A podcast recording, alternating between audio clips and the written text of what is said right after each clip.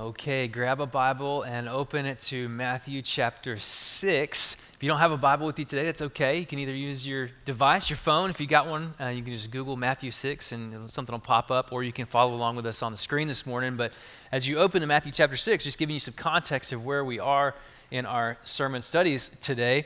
Uh, the Sermon on the Mount is the longest single chunk of teaching from Jesus in the New Testament. We've talked about how it is the greatest sermon ever preached. Like, certainly not any sermons that come from this pulpit or any other pulpit can even compare to this sermon that Jesus preached. It was something that he put together, he, uh, he delivered to his followers and to a crowd that had gathered around him as he was uh, exclaiming the kingdom of God, performing miracles. People were interested in what he had to say.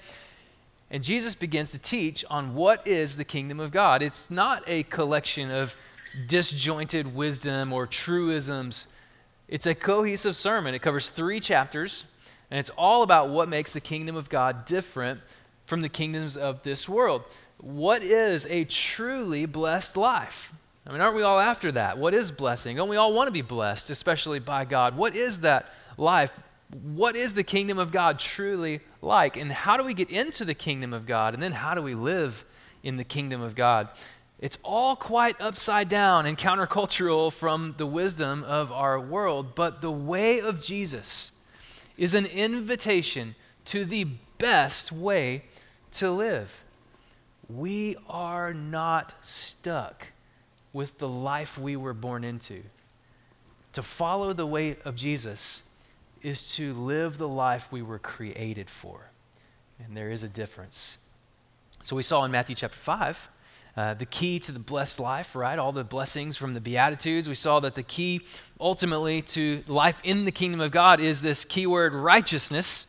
How do we get righteousness? In other words, perfection is what Jesus calls us to.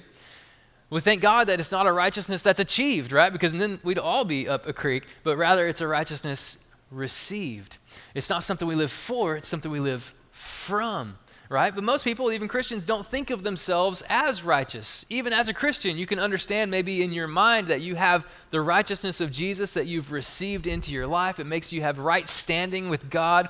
That when God looks at you, He looks through the lens of Jesus. He sees you uh, being covered by the blood of Jesus, your sins not counted against you. Like maybe you, you understand that logically, but you don't think of yourself as a righteous person. And that's often because we know the truth about ourselves, right? One philosopher said this He said, I do not know what the heart of a bad man is like, but I do know what the heart of a good man is like, and it is terrible. Maybe you feel that today. But this illustrates Jesus' point in Matthew chapter 5, which we studied last week, that the righteousness needed to live in God's kingdom is more than skin deep. And remember, Jesus gave us the six examples of how, when it comes to sin, true righteousness is, is a whole lot more than just behavior mod- modification, uh, but that we need a righteousness from the outside to come into us and then transform us from the inside out. This is what Jesus is talking about. Our righteousness, which can only be received through faith in Jesus Christ, holistically changes how we live in this world. That while we exist in this world, we live in the kingdom of heaven. It supersedes the ways of this world. It's often different. And now in chapter 6, Jesus is doubling down on the exact same point that we need a greater righteousness. But instead of only looking inward and deeper at the things we think make us bad, which is what chapter 5 was about, now Jesus leads us also to look inward and deeper at the things which we think make us good that not only do our acts of sin require an autopsy at the heart level, but even our acts of righteousness need to be examined if we are to be truly righteous. So look with me, Matthew chapter 6, and I just want to read, first of all, verse 1, which is going to be Jesus' main point, which will go clear through verse 21. We're not going to read all that much today, but this verse 1 is kind of the, the main point of chapter 6. He says, Be careful not to practice your righteousness in front of others to be seen by them. Otherwise, you have no reward with your Father in heaven. If you got your Bible open, look back at the end of verse of chapter 5 and verse 48. Do You remember what he said in verse 48 of chapter 5? Be perfect. Be perfect. And then he follows that up immediately with, but be careful. because leave it to a human heart to find a way to make righteousness sinful. You ever been a part of someone who kind of looks like they're doing all the right things, but really has gotten it all wrong? Maybe you've felt that way before. That what seemed to be true of you on the outside was not true on the inside, and you knew it. Maybe nobody else did. Jesus says, God knows, God sees. Be careful not to practice your righteousness in, eh, in front of others for them to see, because then you'll have no reward with God. Be perfect to be careful. Well, verse 2 through 18, Jesus is going to give three more examples. Just like he did in chapter 5, he gave six examples of what we do bad. He's going to give three examples in chapter 6 of what we do good that might make us think we're living righteously. But he's going to show us how each one of these examples can actually be done unrighteously, followed then by what true righteousness looks like. He's going to talk about, as we'll talk about today, giving to the poor. Then he's going to talk about prayer, and then he's going to talk about fasting. So, three things that might make someone think you are righteous, which actually can be done unrighteously. And so, as a heart check coming. So, today we're going to tackle the first one true righteousness in the kingdom of God when it comes to giving. This is the point where someone in the room probably is thinking to themselves, here we go. Anytime the word giving is used from a pulpit, it's like, okay, now we got to talk about this. This is all, this is all church care about, right? Is, is how much you giving? What are you giving? It's, it's everything's about giving. But I just want to diffuse that bomb really quickly, okay? If that's you. Number one, the passage we're going to study today has nothing to do with giving to the church, okay? So just like exhale. You're not going to get the pitch, okay, today. This is not that day. But uh, I will say this that whether we're talking about generosity inside the church or generosity outside the church, it's all driven by the same biblical principles. Uh, and there are really four kind of key biblical principles that I want to show you today that lead us to a life of generosity. I'm just cover these quickly, and then we're going to get into our text, okay? Because it's important. And this is why we don't shy away from talking about giving as God leads us in our study of the Bible. When it comes up in the scripture, we talk about it, right? So, first principle is this is that God owns it all. Uh, we give, we're generous because God owns everything. Psalm 24 says, the earth and everything in it, the world and its inhabitants belong to the Lord. If God owns everything, then that totally changes how we approach anything, especially generosity. I love what Donald Whitney says. He, he wrote a great little book on prayer that I read when I was away on sabbatical. And uh, he says this about actually giving. He says, The question isn't how much of my money should I give God? But how much of God's money should I keep for myself? That really is a perspective change, isn't it? When you realize God owns it all. Second thing is this that God is a giver. I mean, He can call us to this because He is this. The great example that I can think of is, is John chapter 3, verse 16, which is a verse that might be familiar to you, where it says, God loved the world in this way that he gave his one and only Son so that everyone who believes in him will not perish but have eternal life. The key verb there is he gave. God is a giver. So, this is one of the reasons why then we give. Third is that kind of an extrapolation of that God calls us to give, He asks us to. In fact, He commands us to. He calls us to give both generously and sacrificially. And there's a couple of verses I just want to point out to you. One's in 2 Corinthians, if you're writing notes, 2 Corinthians chapter 9, verse 7, which says, God loves a cheerful giver.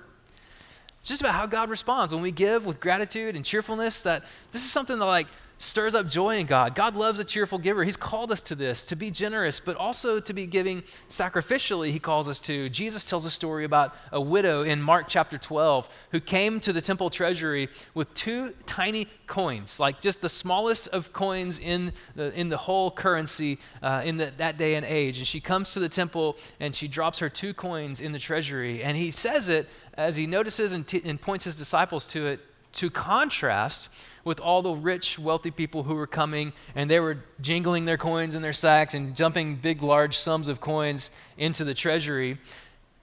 And he says that they gave out of their surplus, but she gave all she had to live on. And he points that out that God calls us to give sacrificially from all that we are to him. So God calls us to it, but then also just God made us to give. You can't miss out on this that God made us to give because we are made in his image. Genesis describes that the story of creation that God made man in his image. That means, that means that we are designed to reflect him, that the best version of ourselves is the one that looks most like him. So generosity acts like a chisel uh, that just slowly refashions us into the person God created us to be. And so you can see why giving is a part of Jesus' sermon here. That it's actually something that invites us into the life we were created for. But there still leaves the question if we're talking about giving just in general principles, and I just want to cover this briefly. You, you might ask the question, well, then how much? you know, I mean, it is all God's, and how much of my money should I keep? Uh, how much of God's money should I keep for myself? I'm thinking about it differently, but how much is that? Well, there's two basic kinds of giving in the Bible uh, there's tithes and offerings.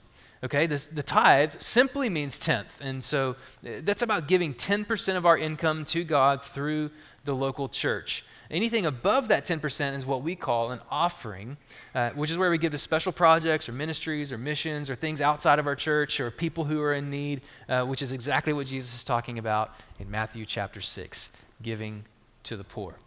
So, let's dig in to what Jesus has to say about true righteousness in relationship to giving to the poor. Look with me at verse 2. Jesus says, So, whenever you give to the poor, can we just stop right there for a second? Whenever you give to the poor, let me just give you a little context. Giving in first century Judaism, which Jesus is speaking into, was assumed. There was no like having to be inspired to give, which is our culture today. It's like people are just hanging on close fisted until someone comes along and inspires them enough to maybe open their hand a little bit and give some. Like that's the general idea in our culture today is we have to be inspired. In Jesus' day, giving was just ingrained. It was part of who they were. It, it it had centuries of history from being commanded in the Jewish scriptures and just being followed. And it made sense that the people would do this because there were relationships they knew that had people in need. There were no government aid programs. They lived in a subsistence economy, which meant that they were just trying to survive day to day. All of their work was about generating just enough for that day. And so poverty was no respecter of persons in the first century. I mean, just about anybody could find themselves in a place of need.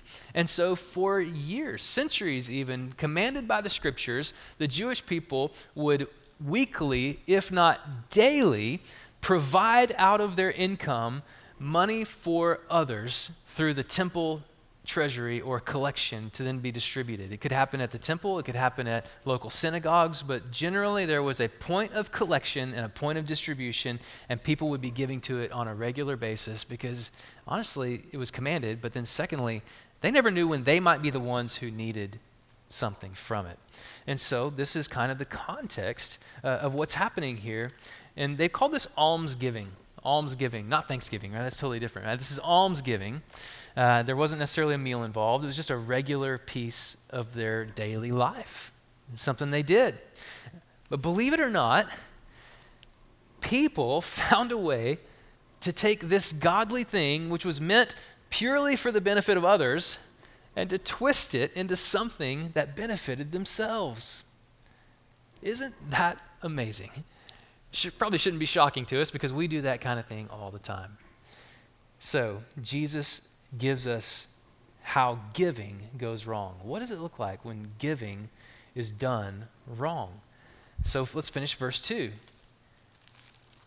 He says, Whenever you give to the poor, don't sound a trumpet before you, as the hypocrites do in the synagogues and on the streets, to be applauded by people. Truly, I tell you, they have their reward. Did you know Jesus coined the phrase, don't toot your own horn? that was interesting to me. I, I, played trumpet actually in junior high.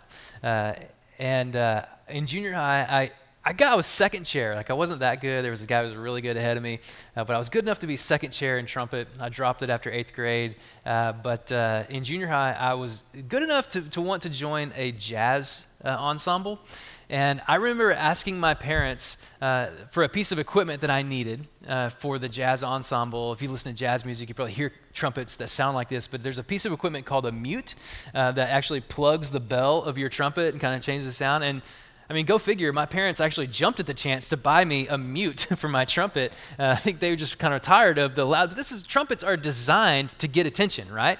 I mean, they're about making announcements. They're like they're out there. They're in your face, okay? And Jesus is using this word picture uh, to describe these people who are uh, calling attention to themselves with the act of giving to be noticed by others. He's describing the links that people would be go would go to be noticed and to be regarded as benevolent.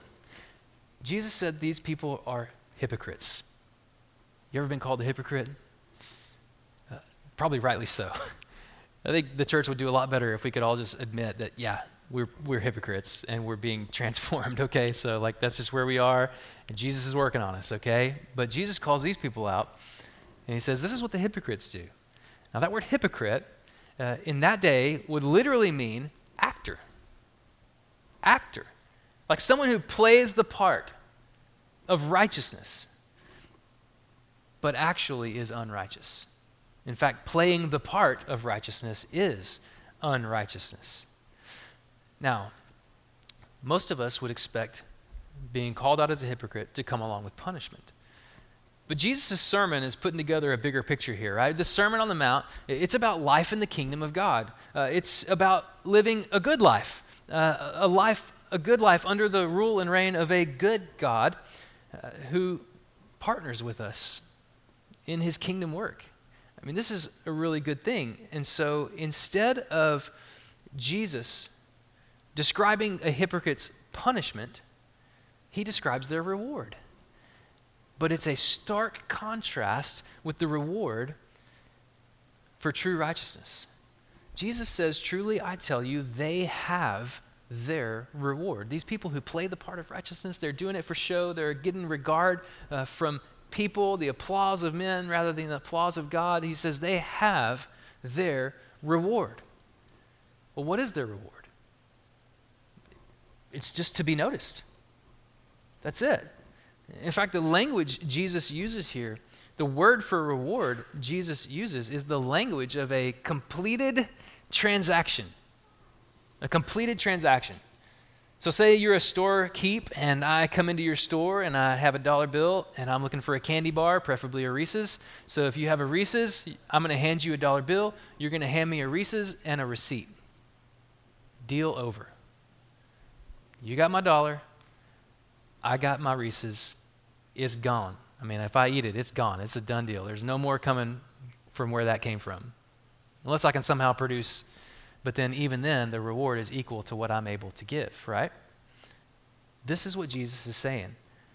The transaction for the hypocrite who draws attention to himself when it comes to giving, which is a godly thing, but then they twist it, something that's meant to benefit others, twist it into something that benefits themselves. He's saying they have their reward, they are paid in full.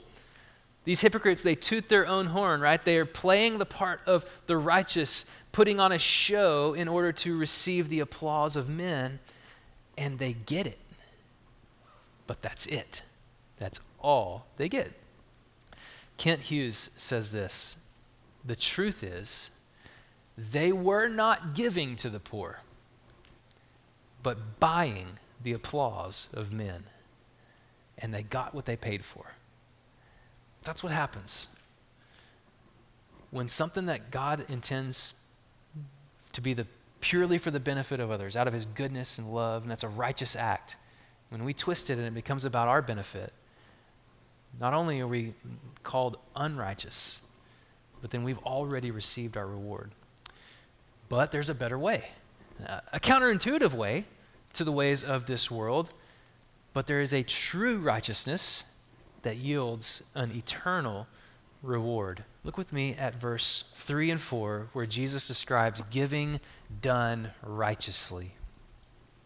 Verse 3 But when you give to the poor, again assumed, when you give to the poor, don't let your left hand know what your right hand is doing, so that your giving may be in secret. And your Father, who sees in secret, will reward you. The key to truly righteous generosity is secrecy. Secrecy. And Jesus uses an extreme analogy, this one about your left hand and your right hand, to emphasize his point. But don't forget, Jesus isn't talking about the actions or the logistics of giving. This section of the sermon, Jesus is calling us, remember, to look inward and deeper. Because true righteousness is not simply a matter of mechanics, right? But it's a matter of motive. In fact, that reminded me of an analogy, that maybe a helpful analogy, the analogy of a train. Picture a train in your mind, like maybe the one that drives, goes right down parallel to Highway 80 with the big engine on the front carrying lots of cars behind it. Think about that train. The act of generosity is locomotion, right? Chugga, chugga, chugga. That's the locomotion. That's the act of generosity. The power source is locomotive. That's the power source of generosity. Without the power source, it can look like a train, but it won't be doing what it was created to do. So we don't give in order to achieve righteousness, but true righteousness is received from Jesus and then it's lived out for recognition from God alone. We do it from the righteousness given to us by Jesus. He is our motive, and He is our only audience. And His reward is better than any other reward. Now, remember our widow from Mark chapter 12 that we mentioned earlier? It's just a unique piece of this story that I want to draw out. Uh, Mark chapter 12, uh, Jesus does point out this widow who gives her two tiny coins. And he contrasts her with the people who apparently are wealthy, who give out of their surplus but don't really make a sacrifice. But then she gives all she had to live on. This is coming on the heels of earlier in Mark when Jesus says you should love the Lord your God with all your heart and soul. And then the widow becomes an example of loving God with all. She gives her all. But when she gave it, she had no idea that Jesus was sitting across the way, the Son of God, in the very room where she was, and he had his eyes on her. In fact, he knew she was coming. And when she was coming, he called his disciples over. You can go back to Mark 12 and look at it. He calls his disciples over and he says, I want you to pay attention to this widow. And he uses her as an example, but isn't it interesting that when she gave sacrificially, Jesus saw? This is the thread that runs through the first four verses of chapter 6 of Matthew. God sees. God sees. In the same way that God sees hypocrisy, God sees true righteousness in the act of quiet generosity. And it's the true righteousness, not the act of giving, that God rewards. You know, all kinds of people were giving. It's the righteousness that God rewards. This leaves us with one last question What is the reward? Your Father, who sees in secret, will reward you. With what? Now, there are preachers in arenas and on television screens who will tell you that the reward from God when you give generously will be in like kind. That your bills will be paid, uh, that your savings account will grow, that whatever it is uh, will happen, that if you contribute to their mission or their cause, that God will bless you financially. But this is not a biblical promise. In fact, the Sermon on the Mount in its totality is quite reverse from that sentiment. Will God provide for you? Absolutely. In every way, He will provide for you as you give sacrificially. But if their message was true, that if you give money, you get money, if that was true, your destiny would be in your own hands and your reward would only be equal to what you could muster up to give, which, in comparison to what God can give, is pitiful. Pitiful. Instead, as we've already seen in the Beatitudes in chapter 5, verse 1 through 16, the truly blessed life in the kingdom of God has nothing to do with money. It even goes as far as to say that righteousness may make your life more difficult, not less difficult. But the righteous person will be given a reward far greater than their personal investment. A reward that's on the level of God's ability to give, not ours. Do you remember the reward that bookends the Beatitudes, starting in verse 3? And then finally at the end of the Beatitudes, theirs is the kingdom of heaven. That's a reward to be noted. The truly righteous person, their reward, literally, to be partners in the kingdom of heaven.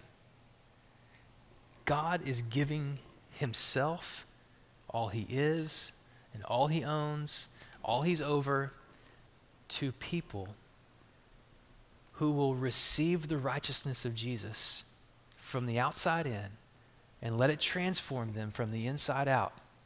Not just the things we think we're bad make us bad, but also the things we think make us good.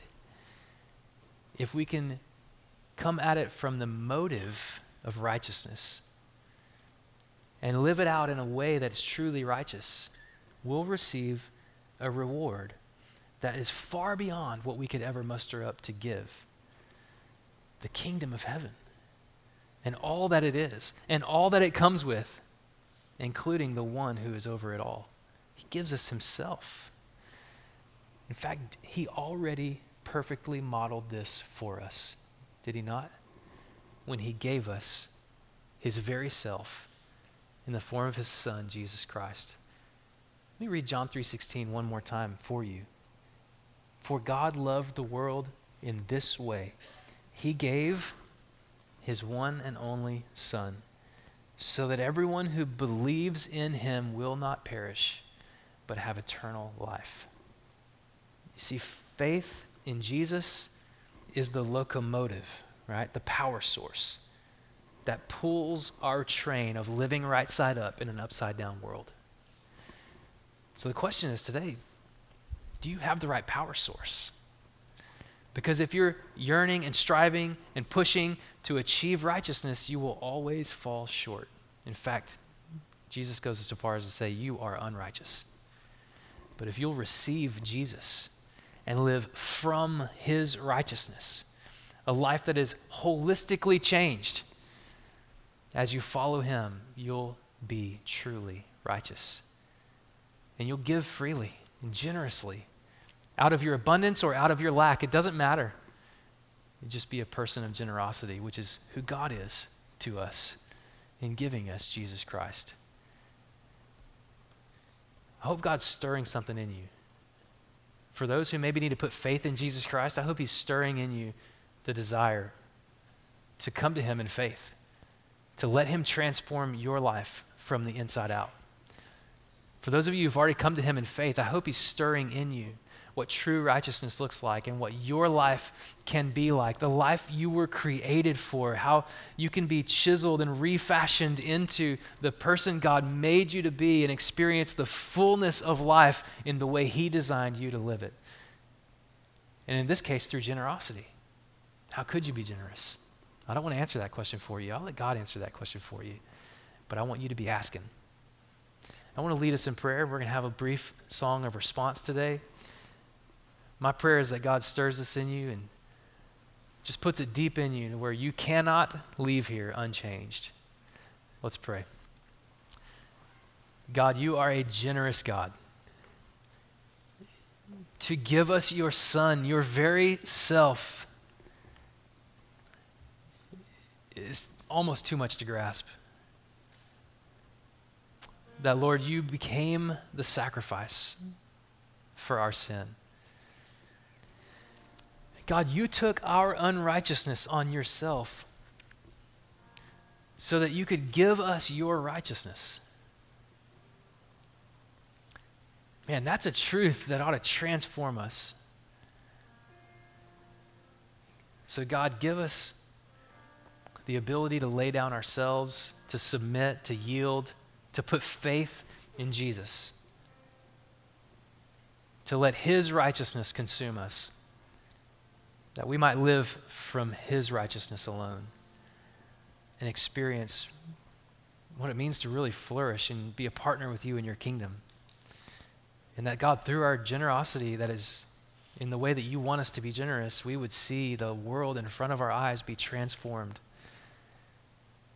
Because your kingdom is coming, it is here on earth and is coming in its fullness through Jesus Christ. And we pray that you'll help us to see even more of it. In Jesus' name we pray. Amen.